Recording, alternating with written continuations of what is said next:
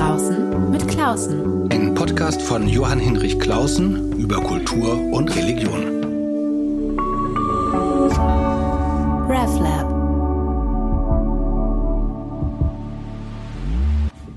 Willkommen zu einer neuen Folge meines Podcasts. Ich bin Johann Hinrich Klausen. Alle zwei Wochen unterhalte ich mich mit einem interessanten Menschen über Kultur und Religion und heute mit David Dörken. Er macht gerade sein juristisches Referendariat, aber das soll jetzt nicht das Thema sein. David Dörken gehört zu den Gründern von ZenLab in Leipzig, einem neuen und jungen Zentrum für Zen-Meditation. Und mit ihm möchte ich jetzt über seine Erfahrungen sprechen und danach fragen, wie heute religiöses Suchen eigentlich möglich ist, buddhistisch oder christlich oder und. Jetzt bin ich bei Ihnen zu Besuch im Zen Lab, äh, Leipzig, Eisenbahnstraßenviertel, ein Viertel, wo die Gentrifizierung noch nicht so völlig zugeschlagen hat. Da ist noch Luft nach oben. Äh, seit wann sind Sie hier? Wir sind seit ähm, November letzten Jahres jetzt hier, genau, also noch relativ frisch ähm, haben das Projekt im November gegründet und sind jetzt hier auch noch neu und frisch in der Gegend. Und haben sich ein altes Ladenlokal, eine Ladenfläche ähm, genau. gemietet? Ja, genau. Ähm, wir haben uns, äh, die Suche verlief eigentlich relativ schnell. Wir haben äh, direkt was entdeckt, was uns irgendwie gut gefallen hat und haben dann eine, Ladenzeile gesehen mit großen Schaufensterflächen, die irgendwie so ganz äh, untypisch Zen erschienen und aber genau das Richtige für unsere, unsere Vorstellungen war. Da passt vielleicht schon mal eine erste kirchliche Assoziation. Da kommt, das schießt mir jetzt immer rein, muss ich mich mhm. schon mal entschuldigen. Mhm. Ähm, es gibt ja, oder es gab in den 70er Jahren progressive Pastoren, die haben das Konzept der Ladenkirche erfunden, mhm. beziehungsweise haben sie aus Amerika mitgeschleppt. Mhm. Da gab es die Storefront Churches der afroamerikanischen Christen, die eben erst, so wie sie, im Wohnzimmer äh, gebetet haben und dann sich ja, leerstehende Ladenflächen genommen haben und da ihre Kirchen gebaut haben Mhm. Und dann haben das progressive linke Pastoren in den 70er Jahren auch versucht. Mhm. Gibt in Berlin noch so ein paar. Mhm. Ähm, ein bisschen ist es auch so. Ne? Ein bisschen ist es auch so, ja genau. Also ähm, ja, also ich kann dazu tatsächlich sagen, ähm, das, war, das war zumindest die Idee, die, die mir stark in den Sinn kam oder vielleicht auch manchen von uns, ähm, dass das Projekt wirklich, wirklich offen sein soll und transparent. Ähm, wir hatten so ein bisschen den Eindruck, dass das Zen zum Teil ähm, ja so ein bisschen so eine Nischen-Meditationsform ähm, ist, die irgendwo stattfindet und man bekommt nichts davon mit. Und ähm, gerade diese Sichtbarkeit und diese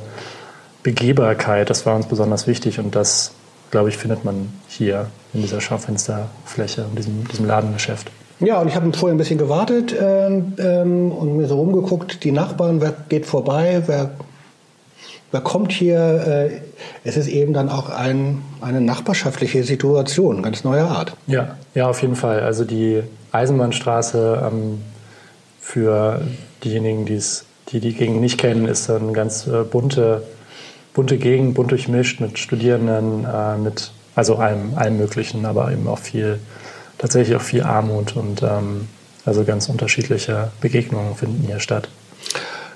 Eine andere Assoziation, ich habe äh, so ein Buch geschrieben gerade über seltsame religiöse Orte und da habe ich auch einen seltsamen religiösen Ort, aber sehr schön beschrieben, der mit Zen zu tun hat. Das ist das Eco-Haus für japanische Kultur in Düsseldorf, Niederkassel, also ganz normaler Wohnort. Dann geht man einmal um die Ecke und dann steht man vor einem wirklich fantastischen japanischen Tempel mhm. mit japanischer Gartenanlage. Mhm. Also wirklich traumhaft schön, müssen Sie mal hin. Aber es ist eben ganz was anderes. Sie haben sich keine Kirche gebaut, keinen Tempel. Das Geld haben Sie auch gar nicht, sondern einen Laden. Ja, uns, gut, uns war auch, ähm, uns war wirklich auch besonders, oder uns ist nach wie vor besonders wichtig, dass das, ähm, dass wir die Praxis nicht zu, die Zen-Praxis hier nicht zu religiös im klassischen Sinne präsentieren. Also, das wäre jetzt gar nicht unser Anliegen gewesen, sozusagen ähm, hier jetzt äh, was ganz Traditionelles aufzubauen. Aber, ja. und dann gehen wir gleich mal mhm. den nächsten Schritt, aber sozusagen mein Eindruck für, für alle, die, die jetzt zuhören, es ist sehr ästhetisch äh, gelungen. Es ist eine einfache Fläche, aber sie haben schönes Holz verlegt, sie haben äh, eine schlichte Möblierung, sie haben einen schönen Meditationsraum äh, sich geschaffen. Das ist schon auch wichtig, dass es schön ist. Mhm. Also klar, also auf jeden Fall. Ähm, wir haben ich glaube, wir haben schon versucht, die, die Ästhetik ähm, der Zen-Praxis oder der Zen-Tradition ein Stück weit aufzugreifen, ähm, den Raum schlicht zu gestalten, schlicht zu halten, ähm, um auch also den Raum irgendwie wandelbar zu machen. Ähm, und, und gleichzeitig aber so, dass eben keine übermäßigen religiösen Symbole hier zu finden sind. Um so etwas zu unternehmen, so ein Zen-Laboratorium mit Freundinnen und Freunden zu gründen, muss man ja doch einen gewissen Weg hinter sich äh, gebracht haben. Wie sah denn Ihr Weg aus? Mhm. In aller Kürze, bis mhm. hierher. In aller, gar, nicht, gar nicht so einfach, ja. Ähm, also mein Weg der Zen-Praxis meine genau. jetzt sozusagen. Ähm, ja, der sah in aller Kürze so aus, dass ich ähm, über meine Eltern habe ich Bekanntschaft gemacht mit dem Zen-Lehrer Richard Baker, ähm, dem amerikanischen Zen-Lehrer.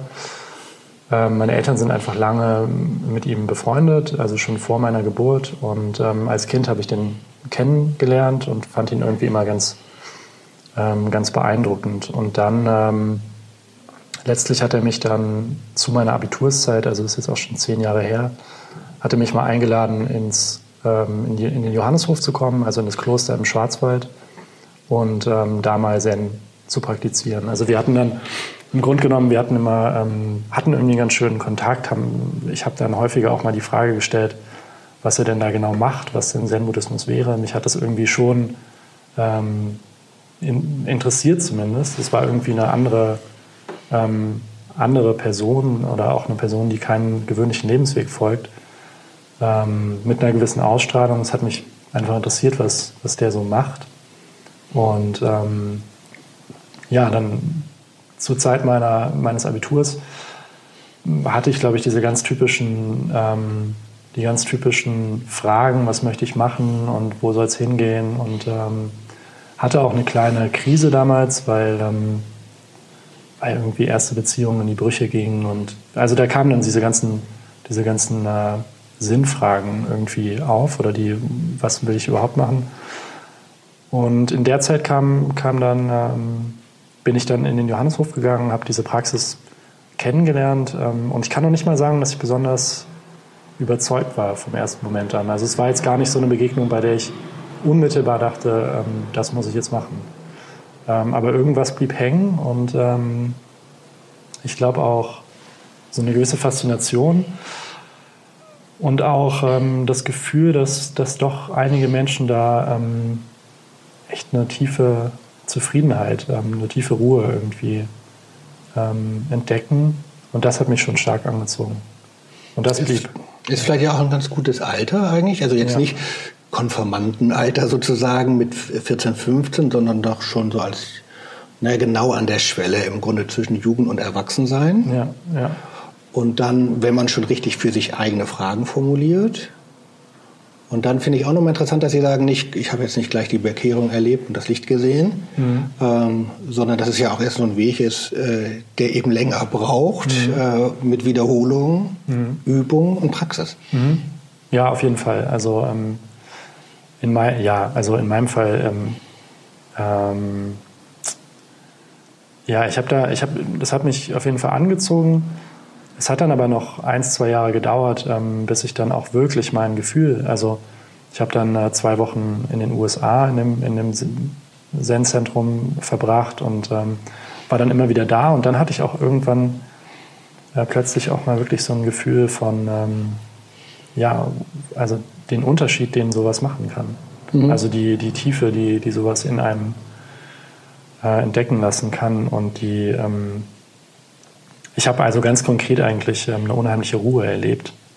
Ähm, nachdem ich da zwei Wochen in den USA war, kam dann da aus, ähm, aus den Rocky Mountains zurück und ähm, nach New York in die Stadt und war vorher wirklich, ähm, ich war lange reisen, war vorher völlig aufgewirbelt. Und dann stand ich da in New York nach diesem Zen-Zentrum-Aufenthalt.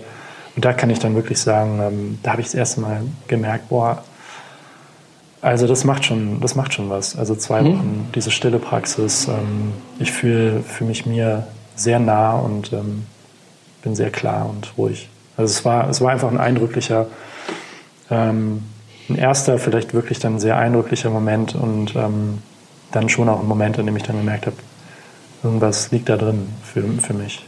Ja.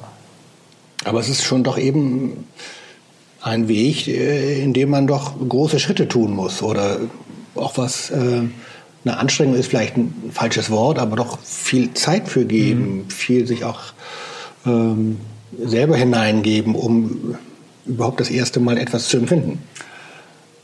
Ja, ähm, ja, auf jeden Fall. Also vielleicht, mh, mm, ja, wenn man es so sieht, wenn man es so sieht, auf jeden Fall. Ähm, es sollte jetzt nicht so leistungsmäßig klingen. Nein, nein, nein, ganz klar, nee, nee, ähm, äh, auf jeden Fall. Also es ist, ähm, es ist auch in meinem, meinem Alltag, es nimmt, nimmt auf jeden Fall eine gewisse Zeit in Anspruch. Ähm, aber ich würde es vielleicht ähm, umkehren. Ähm, also für mich irgendwie. Ähm, für mich ist vom Gefühl so, und ich glaube, das ist was, was mich einfach lange begleitet hat, ähm, glaube ich, so ein bisschen diese grundsätzliche Frage, ähm, was, ist, was ist mir in meinem Leben wirklich wichtig? Mhm. also was ist mir wirklich von Bedeutung?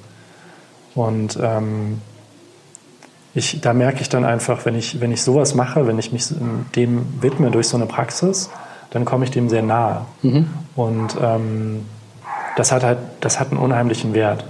Und äh, der ist gar nicht in Zeit zu bemessen für mich. Also so dieses Gefühl ähm, oder vielleicht die Fragen, die man ans Leben hat, ähm, was, was, ist, was, ist das, was ist das Leben, was machen wir hier, ähm, wie sollten wir gemeinsam leben, wie sollten wir alleine leben, äh, wie gehe ich mit großen Lebensfragen um, ähm, für, mich war es, für mich war es wichtig, dem eigentlich einen täglichen Platz einzuräumen. Und ähm, da eine gewisse Tiefe erleben zu können, die mich dann auch in meinem sonstigen Alltag bereichert. Und äh, das sehe ich mittlerweile, ähm, das sehe ich mittlerweile als wichtig an. Mhm. Also für mich als sehr wichtig. Ja. Kann ich gut nachvollziehen. Ja, ja, ja. Noch eine Frage, weil es sind ja zwei Dinge, die Sie benennen. Einerseits sozusagen für sich selbst Klarheit gewinnen, eine Tiefe erfahren, äh, in der Ruhe zu sich selbst kommen, in einem tieferen Sinne. Besinnung nennt man das eigentlich. Mhm. Und zum anderen eine Lehrergestalt. Das ist ja, also das erste kennt man im Christentum natürlich auch, äh, zur Besinnung kommen mhm. im wahren Sinne, auch durch tägliche Andachtspflege äh, in mhm. anderer Weise. Das mit dem ähm, Lehrer ist sozusagen in so einer evangelischen Tradition, aus der ich komme, die jetzt auch nochmal entautorisiert ist, mhm. eher fremd. Was bedeutet für Sie so eine Figur wie der Richard Baker? Mhm. Hm. Ja, ist eine gute Frage. Ähm, also im Zen, in der Zen-Tradition ähm, spielt ein Lehrer, Lehrerin ähm, schon eine bestimmte Rolle ja, also kann man sicher aus vielen, vielen Perspektiven beantworten, die Frage. Äh, für mich persönlich ähm, ist es auf jeden Fall eine Person, bei der ich merke, es ist wie so ein, es ist ein bisschen wie so ein Referenzpunkt. Mhm. Also an dem ich mich auch selbst ähm, erkenne. Also ich sehe dann zum Beispiel Fähigkeiten vom Lehrer ähm, oder Eigenschaften oder Verhaltensweisen, an denen ich dann das Gefühl habe, ja, genau so oder nein, so nicht. Die aber auch ein bisschen mein eigenes Verhalten widerspiegeln. Ähm, und dann ist es für mich auch als Referenzpunkt ähm, oder Referenz, ja doch, ich lasse es mal bei Referenzpunkt, ähm, auch eine Person, ähm, die mich auch dazu bringen kann, ähm, die Grenzen meiner eigenen Wahrnehmung ähm, über diese Grenzen manchmal hinauszugehen. Also in zum Beispiel so einer intensiven Meditationswoche, in der man fünf oder sieben Tage traditionell in der Zen-Praxis im Schweigen verbringt und sehr, sehr viel meditiert, da kommen immer wieder Punkte, an denen würde ich mich ähm, eher zurückziehen oder an denen würde ich vielleicht eher sagen, da gehe ich jetzt raus, da gehe ich aus der Öffnung heraus, da verschließe ich mich ähm, und da verschließe ich mich auch von einer bestimmten Erfahrung. Und in manchen Situationen ähm, ist es wahrscheinlich auch als, als Selbstschutz äh, notwendig. Aber es gibt dann auch Situationen, in denen kann eben ein guter Lehrer oder eine gute Lehrerin ähm, diese Öffnung dann wirklich äh, herbeiführen. Und, das, also in meiner Erfahrung war es so, als ich das, das gemerkt habe, ähm, dass dann wirklich, also man merkt dann wirklich so ein, ähm, so ein Shift, also so, eine, so ein Wechsel. Äh, das kann ein Wechsel von der Weltsicht sein und plötzlich dreht sich wirklich was. Und das ist, ähm, und da ist natürlich eine erfahrene Person, die diese Bereiche schon kennt und diese, diese, mit diesen Wechseln noch arbeiten kann, ist da natürlich wirklich wertvoll dann in solchen Bereichen. Und die ja eine hohe Verantwortung hat. Man ist ja in besonderer Weise auch verletzlich, mhm. also geöffnet, auch wehrlos oder in, ja, auf ungesichertem Terrain, ähm, seelisch auch, ja, auch sehr verletzlich. Und da sagen Sie, das finde ich interessant, Referenzpunkte, Sie sagen nicht Autorität. Könnte man ja auch sagen. Ja, also ich, genau, ich, ähm, also wie Sie selbst sagen, ich glaube, das ist dann ähm, wie in vielen Erfahrungsbereichen, ich glaube im therapeutischen, ganz sicher im therapeutischen ähm, wird man das genauso haben, ähm, dass man da den Therapeut oder die Therapeutin ähm, da auch einfach in einer besonderen Rolle ist. Ähm, ich würde jetzt im, im, im, besten Fall sagen, dass der Lehrer, Lehrerin nicht die Person Autorität im Sinne von Vorgabe, so, so ist es oder so hat es zu sein, sondern eher so Orientierung, so könnte es sein. Ähm, also mehr wie so ein, wie ein Vorbild, ähm, das aber das im besten Fall jetzt nicht ähm, von oben vorgibt, wie es zu sein hat. Und zugleich, weil Autorität hat natürlich, es hat, hat oder Referenzpunkt, jetzt mal in Anführungszeichen auch die Autorität hat natürlich immer auch eine machtvolle Position, mhm. ist erfahren, hat auch Macht. Das bringt immer noch mal das Thema Missbrauch von Macht mhm. ähm, ähm, äh, sozusagen zutage. Über ähm, Richard Becker hat es ja auch eine ganze Reihe von kontroversen Auseinandersetzungen gegeben. Ähm, wo würden Sie sagen, Referenzpunkt, ja, Autorität in gewisser Weise auch, aber ähm, wo behalten Sie sich vor, frei sich selber zu entscheiden und zu sagen, also wenn es kippen sollte, dann gehe ich raus. Das ist ja immer die Frage von mhm. Nähe und Distanz, auch im Verhältnis von Lehrer und Schüler, Therapeut, Therapeutin, äh, Patient, Seelsorger, Seelsorgegesprächspartnerin. Mhm. Mhm. Ähm, also ich würde, ähm, also auch die Betonung in der, in der Zen-Praxis liegt ganz klar drin, ähm, auch ganz, also ganz traditionell ähm, die oberste Instanz ist die, die eigene Erfahrung ähm, und das eigene Erleben. Ähm, und wenn ich jetzt, wenn meine Erfahrung wirklich abweicht ähm, von, der, von der Meinung ähm, eines Lehrers, einer Lehrerin, ähm, ich mir da aber schon, also schon im Klaren bin, dass, dass das für mich jetzt, dass das für mich so, dass das meine Erfahrung ist, dann würde ich da nicht auf, äh, in, in jeder Hinsicht im, oder in jedem Fall dem, dem Lehrer dann folgen.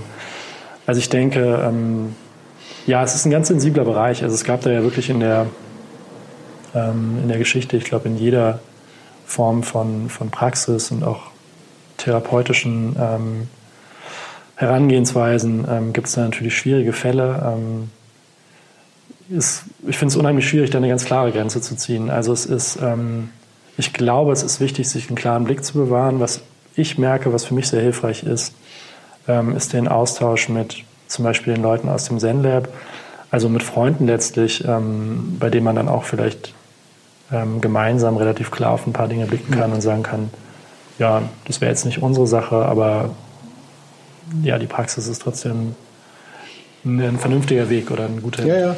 Und dann sind Sie ja eben junge Europäer, moderne Europäer und haben ein Freiheitsbewusstsein. Ja. Ich äh, verstehe zu wenig von japanischer Kultur, um zu sagen, sozusagen die klassische Zen-Kultur ist eben autoritätsgestützt oder so. Das lassen wir mal weiter weg. Mhm. Aber äh, das bringt mich auf das nächste Thema oder die nächste Frage, die ich habe. Sie, indem Sie Zen-Meditation ja nicht einfach sozusagen so ein bisschen als Lifestyle-Geschichte machen, mhm. sondern richtig da hineingehen. Mhm. Ähm, stellen Sie sich ja in eine Tradition, die aus einer anderen Kultur kommt. Mhm beziehungsweise sie setzen sie äh, hinüber, übersetzen sie oder setzen sie hinüber zu uns und äh, verwandeln sie dann dabei auch. Ja. Ähm, wie gehen Sie damit eigentlich um? Sie haben nicht Japanologie studiert, sondern Jura. Ähm, was nehmen Sie an, was verwandeln Sie, wie, wie wichtig ist sozusagen dieser Kulturtransfer? Ja, also das ist natürlich eine unheimlich äh, schwierige Aufgabe und ähm, ich glaube, ähm, wir, wir sind da letztlich, ähm, also das ist eine, eine, eine Aufgabe, da braucht es, glaube ich, eine ganze, mehrere Generationen wahrscheinlich für.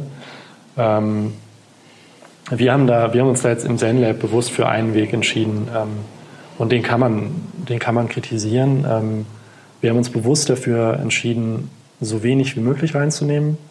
Ähm, das heißt, was heißt wenig? Also wenig, beispielsweise traditionelle Formen, okay. so wenig wie möglich einzuführen. Also beispielsweise bestimmte Riten, bestimmte Litanien. Riten, genau. Also ähm, es, es, gibt ja wirklich die Zen-Praxis, ähm, die klösterliche Zen-Praxis ähm, kann sehr ähm, formal sein. Also es gibt dann ähm, ähm, bestimmte, also ganz klare Abläufe, wie man sich in der Meditationshalle bewegt und Beispiel, also Rezitationen und ähm, also alle möglichen Formen der Abläufe und, ähm, und die, die auch unheimlich hilfreich sind für so eine, so eine Praxis. Ähm, dennoch haben wir uns dafür entschieden, dass wir das erstmal ähm, relativ äh, formarm machen möchten, relativ viel rauslassen wollen und dann jetzt so Stück für Stück uns eher die Formen ansehen und dann gucken, okay, wollen wir die jetzt vielleicht so ein bisschen integrieren.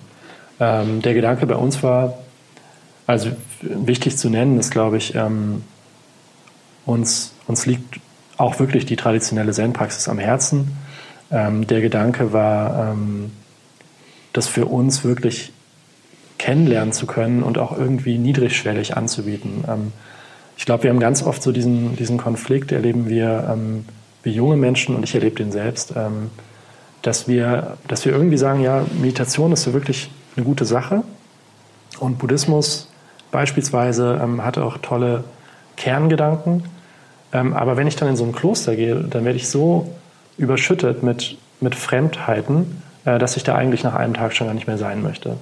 Und so diesen, dieses Gefühl, ähm, also dass sich irgendwie Deutsche dann in, in, eine andere Kultur und Tradition quetschen, ähm, das, das wollten wir erstmal nicht so gerne. Aber ich, ich will auch gleich im gleichen Satz sagen, ich, ähm, ich kann auch gut nachvollziehen, äh, wenn, wenn andere Leute das machen. Also ich möchte es nicht kritisieren. Aber das ist interessant, kommt gleich meine nächste ja, ja, ja. Assoziation, weil äh, auch wir als Christen uns auf unsere, auch unsere eigenen Traditionen auch hinübersetzen müssen. Wenn ich also als evangelischer Pastor mich auf Martin Luther beziehe, der nun auch 500 Jahre, äh, vor 500 Jahren gelebt hat, muss ich das zu mir hinübersetzen. Ja. Und auch die gottesdienstlichen Formen, die wir in unserer Tradition haben, äh, da machen wir ja im Grunde, und das hat nichts mit Jungsein, das mache ich auch noch mit Mitte 50, äh, muss ich auch immer wieder diesen Weg gehen. Einerseits lasse ich Dinge weg, vereinfache ich ja. Und konzentriere ich mich auf Wesentliches äh, um auch für mich selbst und anderen den Zugang zu eröffnen. Und andererseits äh, fehlt auch was an Ausdruck, an Schönheit, ja. an traditionellem Horizont. Das muss man sich aber dann wieder Stück für Stück wieder aneignen.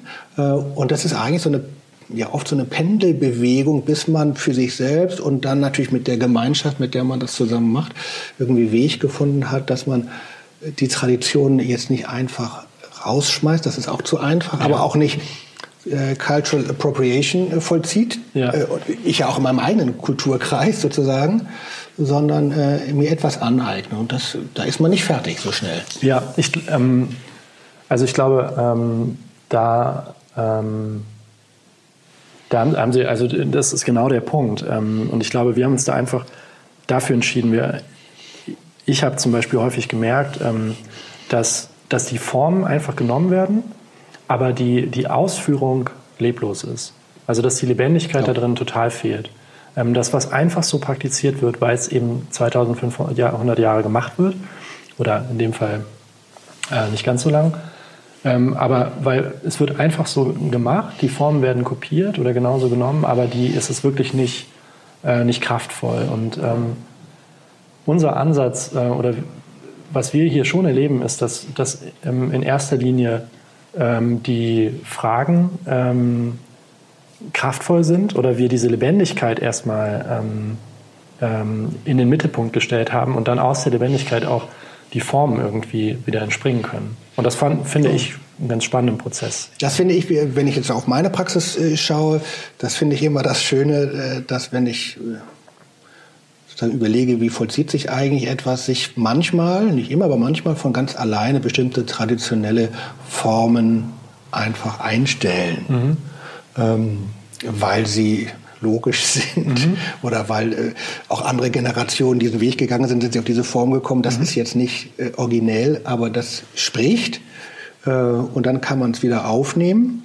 Das eine ist also die, auch die Gefahr von Ritualismus. Mhm. Ähm, das muss man nicht machen. Mhm. Es gibt aber noch eine zweite Gefahr. Vielleicht gucken wir da, nicht, nicht zu lange drauf, aber doch ein bisschen. Das, äh, neben dem oder auf der anderen Seite der Skala links der Ritualismus, rechts oder umgekehrt, äh, ist sozusagen so eine populäre Funktionalisierung von östlichen Weisheiten mhm. in Yoga, Achtsamkeits- und sonst wie ähm, Kultur.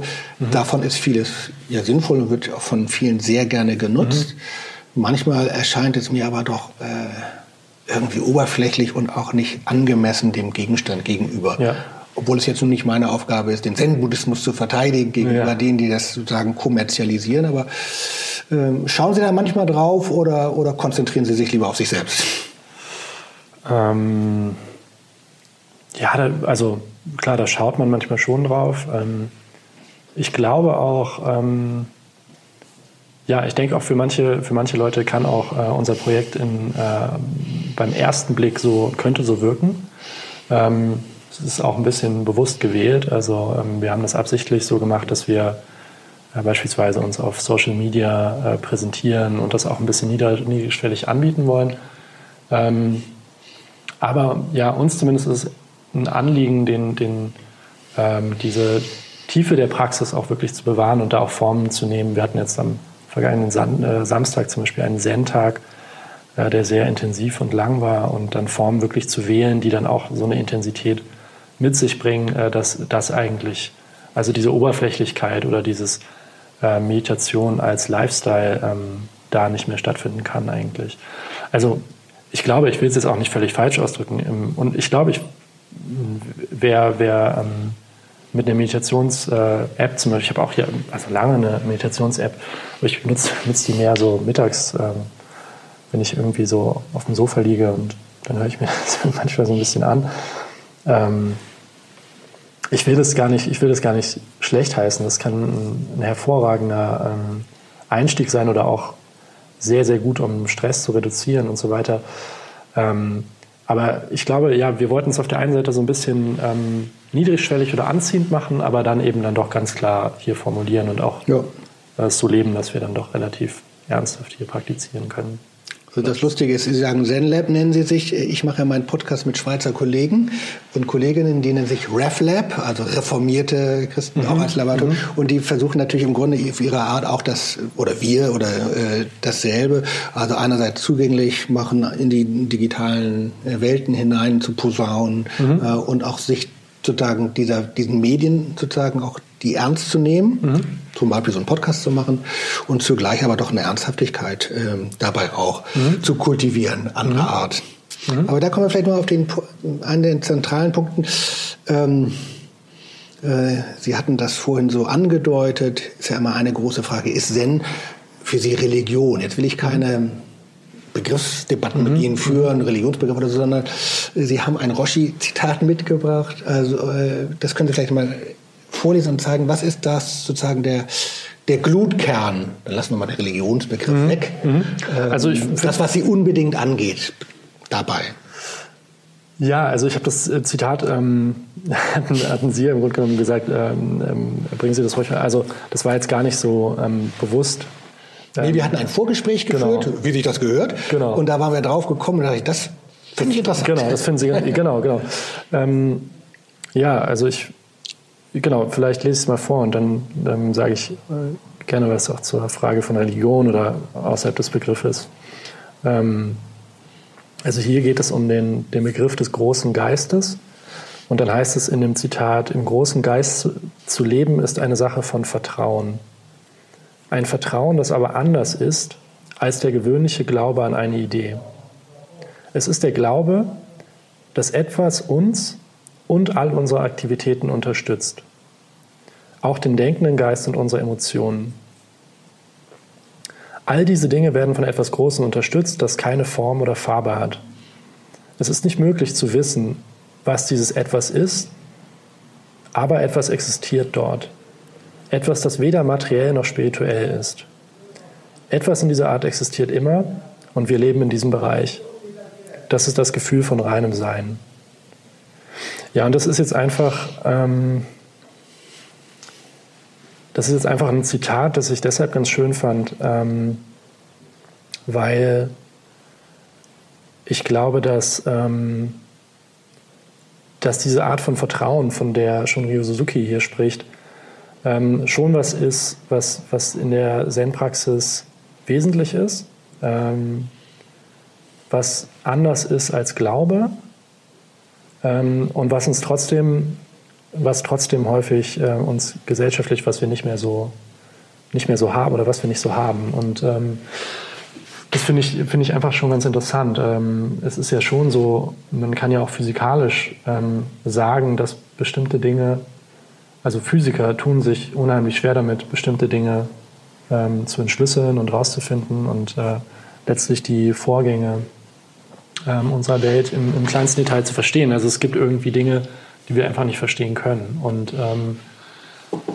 da äh, in, auf die Abläufe der Welt ähm, zu vertrauen und darin so ein Vertrauen zu lernen, ähm, das ist schon, äh, das ist schon ein Teil der, der Zen-Praxis. Und das hat nichts, ähm, das, hat, das ist kein Vertrauen äh, an irgendwelche übernatürlichen Kräfte oder irgendwas, was nicht da ist, sondern einfach im Grunde genommen so in die Abläufe der Welt, würde ich sagen. Und ähm, ja, also für mich diese, diese Frage mit Religion ist, äh, ist immer schwer zu beantworten. Ich persönlich würde mich überhaupt nicht als religiöser Mensch bezeichnen, ähm, weil, weil ich mich da auch immer total schwer tue mit, den, mit diesem Gefühl von Glaube an etwas, ähm, weil es sich für mich oft so anfühlt, also ich sage das jetzt mal so ganz ja. provokant, ja, oder weiß nicht, ob es provokant ist, aber für mich ähm, klingt es oft so, als hätten Menschen sich was überlegt, um die, um die Unsicherheit ähm, zu überwinden oder um die, die Ängste ähm, zu überwinden, die, die es einfach gibt ähm, aufgrund der, der Unbeständigkeit der Welt. Ähm, und was ich so toll finde an der Zen-Praxis ist, ähm, und das ist nicht nur, also man kann das auch durch andere Dinge vollständig erleben, ähm, wenn man sich da so ein Stück weit reinfallen lässt, dass man irgendwann so ein, wieder so ein, ja, mehr so ein Vertrauen in die Welt einfach entwickelt. Und das hat, wenn das letzten Endes was Religiöses hat, dann Genau, lassen wir das mal, ob das nun ja, genau. wie und so äh, zu beschreiben ist. Das sind immer so Etiketten, aber äh, ich finde dieses Zitat und auch das, was Sie äh, dazu gesagt haben, äh, sehr ansprechend. Das löst bei mir gleich eine Fülle von Assoziationen aus äh, und eben keine Konkurrenzassoziation, mhm. sondern ähm, wenn ich Japanisch könnte, was ich natürlich nicht kann, würde mhm. ich natürlich gerne wissen, was heißt eigentlich im Original äh, Vertrauen, was heißt Glaube. Mhm. Das sind natürlich im Deutschen ganz stark also für mich, äh, meine Ohren, äh, ganz stark christlich aufgeladene Begriffe. Und ähm, es gibt eben eine, einen ganz wesentlichen Aspekt, der wird oft viel zu wenig beachtet im christlichen Glaubensverständnis, dass Glaube im Kern nicht einfach darin aufgeht, an etwas zu glauben, sondern Martin Luther das lateinisch Fiducia, das ist sozusagen der reine Vertrauensglaube. Äh, der hat natürlich etwas, was außerhalb ist. Ähm, in, der, in, der, in der mystischen Tradition, die dann auch uns Protestanten auch gar nicht mal so fern ist, wie man mhm. immer denkt, ähm, verbindet sich das auch sozusagen mit einer großen Vorsicht, das gleich zu bannen in das Bild eines personalen Gottes. Mhm. Jetzt nicht, um sozusagen den, den Gottesgedanken wegzuschieben oder die Sache billiger zu machen, mhm. sondern um auf den Kern zu kommen. Und der besteht eben äh, dann in einem Grundempfinden von Gehaltensein, Getragensein, mhm. von Vertrauen können, das dann allerdings immer auch wieder angefochten ist, das dann immer wieder ins Schwanken kommt, das immer wieder kämpfen muss. Ähm, und sozusagen der Glücksmoment im Glauben, sozusagen der Erfüllungsmoment, ist ja, sind dann diese oft ganz kurzen Augenblicke, wo man den Eindruck hat, es ist klar, äh, ich bin da, alles ist da, das ist dann schnell wieder weg, aber mhm. sozusagen dieser Moment, von dieser Moment, ähm, der dann vielleicht auch falsch beschrieben ist als Glaube, weil bei Glaube immer mitschwingt Glaube an, mhm. ist Vertrauen. Obwohl natürlich, andererseits muss man sagen, Vertrauen heißt natürlich immer Vertrauen auf. Also es richtet, es ist ein inneres, ganz tief inneres Gefühl. Mhm. Das ist sozusagen der, die Zen-Meditationspraxis ein Weg dazu. Es mhm. gibt auch christliche Wege dazu. Wobei ich das jetzt nicht identifizieren will, aber sozusagen so diese Richtung. Ähm, das hat ganz viel sozusagen mit dem inneren Menschen zu tun. Das mhm. ist es vielleicht, worum es geht. Mhm. Denn, äh, dass, dass, es, äh, dass wir einen inneren Menschen in uns haben, dass wir das auch sind, ähm, der sich aber in diesem religiösen Kernerlebnis, wo, er, wo man sich erfüllt sieht, doch auf etwas anderes ausrichtet. Mhm. Mhm. Ob das jetzt, das, ob wir dasselbe meinen, weiß ich jetzt nicht mhm. genau, aber sozusagen, ich finde es nur so interessant, weil man oft so in falschen äh, Konkurrenzen mhm. denkt. Mhm. Ähm, das ist dann oft so langweilig und erwartbar, ja, ja, was dabei ja, rauskommt. Und wie bitte? Ja, das ist immer erwartbar, was dabei rauskommt. Man selber hat dann meistens recht gehabt. ähm, und äh, worum, also das ist ja meine Frage, worum ja. geht es heute eigentlich? Mhm. Auch jetzt hier in so einer Stadt wie Leipzig, so einem Stadtteil. Ähm, geht ja nicht darum, jetzt irgendwie einen buddhistischen Tempel zu bauen mhm. oder die Christ evangelische Kirche mhm. da hinten wieder zum Blühen zu bringen, sondern es eine, mhm. mir würde schon reichen, sozusagen einen Sinn für Religion äh, mhm. äh, Menschen nahezubringen. Für und das heißt eben den inneren Menschen. Mhm. mhm. Aber ich finde, ähm, wenn Sie es wenn so ähm, so in der Art und Weise sagen. Ähm, also das wäre genau, es wäre ein Anliegen, würde ich sagen. Und das ist, es ist einfach ähm, sicher, sicher äh, was, was vielen Menschen heutzutage fehlt, glaube ich. So ein Gefühl von, ähm, und das kann man durch alles Mögliche erleben, aber ich glaube, es braucht so etwas wie, wie eine Praxis oder so etwas wie eine, vielleicht, vielleicht reicht auch eine Philosophie, ich weiß es nicht. Ähm, ich, glaub, ich glaube schon, eine praktische Praxis ist sehr hilfreich. Ähm, aber es kann auch eine Art Naturreligion äh, oder Naturphilosophie sein oder so. Aber ich glaube, ja, aber eine Praxis, ich glaube, es ist eben nicht nur ein einfaches Gedankending. Genau. Ich denke mal dran, sondern ähm, ich suche mir eine Form, die ich regelmäßig vollziehe.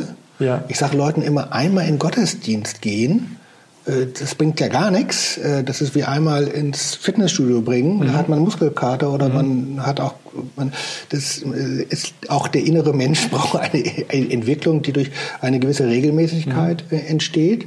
Ähm, und natürlich auch so eine Gemeinschaft. Mhm. Jetzt komme ich sozusagen auf meinen mhm. ja, letzten Punkt. Ähm, Sie bilden ja hier so eine ja, wie würden Sie das beschreiben? Ist das eine Gemeinde in ZenLab? Ist das eine Gemeinschaft? Ist das ein Freundeskreis? Mhm. Wie würden Sie sich und Ihre mhm. Freundinnen und Freunde hier beschreiben? Ähm, ja, also ich glaube, in erster Linie ist es ein freundschaftliches Verhältnis. Also in erster Linie, ähm, also es hat sich rausgebildet als ähm, Freunde.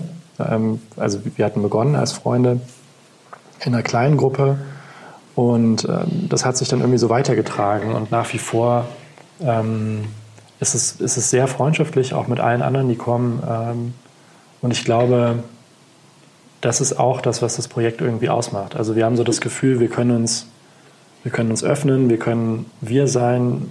Jeder kann da hinkommen, wie er gerade drauf ist. Man muss sich irgendwie nicht verstellen. Ähm, ich finde, Gemeinschaft hat oft so ein es ist also, als, als hätte man so ein klares Ziel oder als, als wäre das so ein, hätte es so einen, so, einen, so einen festen Überbau oder so. Ähm, ich glaube, es ist eigentlich letztlich eine, eine, freundschaftliche Verbindung und eine Verbindung von Leuten, die ein ähnliches Interesse haben und auch ein Interesse an, an eigener gemein, gemeinsamer Entwicklung vielleicht. Ja. ja. Oder auch diesen, diesen Fragen irgendwie nachzugehen und Raum zu geben zusammen. Ich finde das insofern interessant, das löst auch wieder schon wieder eine, natürlich, wie soll es anders sein, eine kirchliche Assoziation aus. Wir äh, reden natürlich jetzt schon seit einigen Jahren, Jahrzehnten vom Niedergang der Institution Kirche, mhm. äh, vom Verlust der Bindungskraft, ähm, der sozialen Bedeutung sozusagen der Institution Kirche, der beiden großen in Deutschland. Ähm, und zugleich sozusagen wird dann als Konkurrenz äh, dann immer gesagt, aber jetzt gibt es diese ganzen kleinen Gruppen, Zenlab und viele andere. Mhm. Ähm, ich weiß gar nicht, ob das so stimmt. Ich glaube, äh, wir haben in Deutschland so eine besonders starre Vorstellung, wie Religion sein muss. Mhm. Selbst wenn man es ablehnt, denkt man bei Religion immer an die Kirche, mhm. selbst wenn man dagegen ist. Ähm, es gibt mein Promotionsgegenstand, Ernst Rölsch, war ein Religionsphilosoph vor 100 Jahren, der hat eigentlich für seine Zeit, aber eigentlich für alle Religionen immer beschrieben, es gibt im Grunde drei Formen von religiöser Vergemeinschaftung.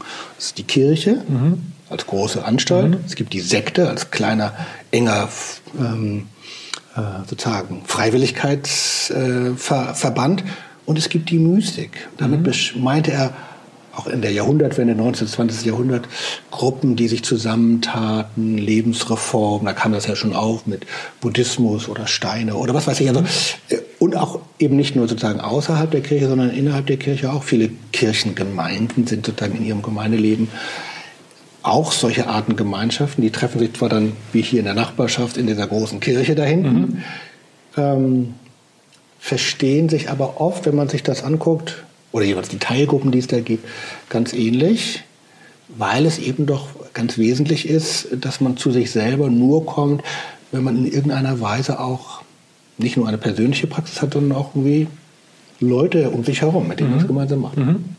Auf jeden Fall. Also in der Zen-Praxis ist, ähm, also in der Zen-Praxis hat das äh, auch ja traditionell einen besonderen Stellenwert. Also es gibt ähm, traditionell so diese drei Pfeiler der Zen-Praxis. Das ist ähm, der Praktizierende an sich. Ähm, ja, könnte man dann auch noch ein bisschen was zu ausführen. Die, die Gemeinschaft und ähm, die Lehre, äh, die, die eben auch ihren, ihren Platz hat. Und ähm, ich merke das selbst einfach. Ähm, es, ist schon, es ist schon sehr, sehr hilfreich und sehr förderlich, ähm, einfach allein schon für so eine tägliche Meditationspraxis, der Austausch, ähm, wenn man an Punkte kommt, an denen man denkt, boah, jetzt, heute hätte ich nicht so Lust, äh, oder, oder so ein bisschen, ähm, ja, irgendwie, oder sel selbst einfach an, an Stellen ist, an denen, an denen es einem schwerfallen würde, äh, das weiterzumachen. Und, und dann ist es unheimlich hilfreich, diesen, diese, ähm, Unterstützung dann zu bekommen. Die kann ja auch völlig nonverbal, meistens ist die ganz nonverbal in, ähm, in meiner Erfahrung. Und dann ist es unheimlich tragend und, und ja, beschwingt einen irgendwie. Sehr schön. Vielen herzlichen Dank für dieses äh, tolle Gespräch. Ja, vielen Dank Ihnen. Ähm, alles Gute für ZenLab. Danke. Ja. Sie machen bald hier ein großes Nachbarschaftskochen. Vielleicht kommt ja auch jemand von der Kirchengemeinde nebenan vorbei ja, oder es ergibt sich was. Ähm, ich danke Ihnen ganz herzlich. Alles Gute. Äh, viele Grüße an Ihre Freundinnen und Freunde. Und äh, vielen Dank natürlich auch allen, die zugehört haben. Wer Fragen, Anregungen oder wütende Kritik hat, darf sich gerne bei mir melden. Unter kultur.ekd.de freue ich mich. Und sonst sage ich auf bald auf Wiederhören in zwei Wochen. Tschüss. RefLab